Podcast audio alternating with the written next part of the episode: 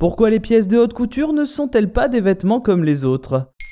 Merci d'avoir posé la question. Du lundi 4 au jeudi 7 juillet 2022, c'est la Fashion Week haute couture à Paris. Les maisons les plus prestigieuses viennent présenter leurs nouvelles collections. Mais savez-vous vraiment ce qui se cache derrière ce terme, la haute couture, et à quoi elle engage? Pourquoi il y a très peu de chances que vous en portiez un jour dans votre vie, même si vous êtes très riche? Ou pourquoi vous ne risquez pas d'en trouver dans votre magasin Zara? Simplement parce que la haute couture est un concept très particulier dans le monde de la mode et des grands couturiers, à ne pas confondre avec n'importe quelle marque de luxe de prêt-à-porter. Comment différencier la haute couture et le prêt-à-porter? C'est assez simple en vérité. Il faut juste garder à l'esprit qu'on peut faire dans le haut de gamme sans être de la haute couture. Contrairement à elle, les habits de prêt-à-porter sont produits en série dans des usines et vendus en masse grâce aux tailles standardisées pour toucher le plus grand nombre.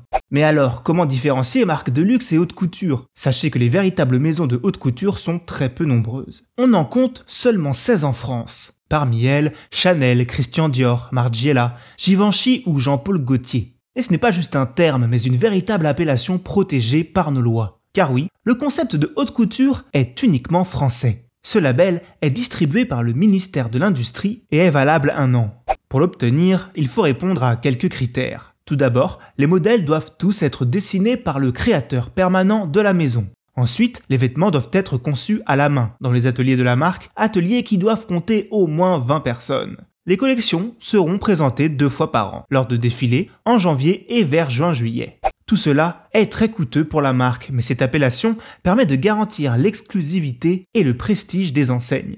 L'autre avantage de ce processus, le but n'étant pas de vendre au plus grand nombre, une grande place est laissée à la créativité, l'innovation et à la prise de risque. Mais justement, ces tenues sont-elles vraiment portées hors des défilés? Les vêtements haute couture n'existent qu'en exemplaires uniques et sont donc réalisés sur mesure pour l'acheteur. Leurs prix sont tenus secrets, mais peuvent atteindre des sommes vertigineuses, à plusieurs dizaines, voire centaines de milliers d'euros la pièce. La raison, en plus d'être unique, ces vêtements profitent d'un savoir-faire artisanal de haute volée. Certaines tenues exigent jusqu'à 2000 heures de travail. Très peu sont donc les personnes pouvant se permettre d'en acquérir. Parmi eux, de grandes célébrités ou des membres de familles royales. De nos jours, on compte seulement 4000 clients de haute couture à travers le monde. Et plus le temps passe, plus ce chiffre descend.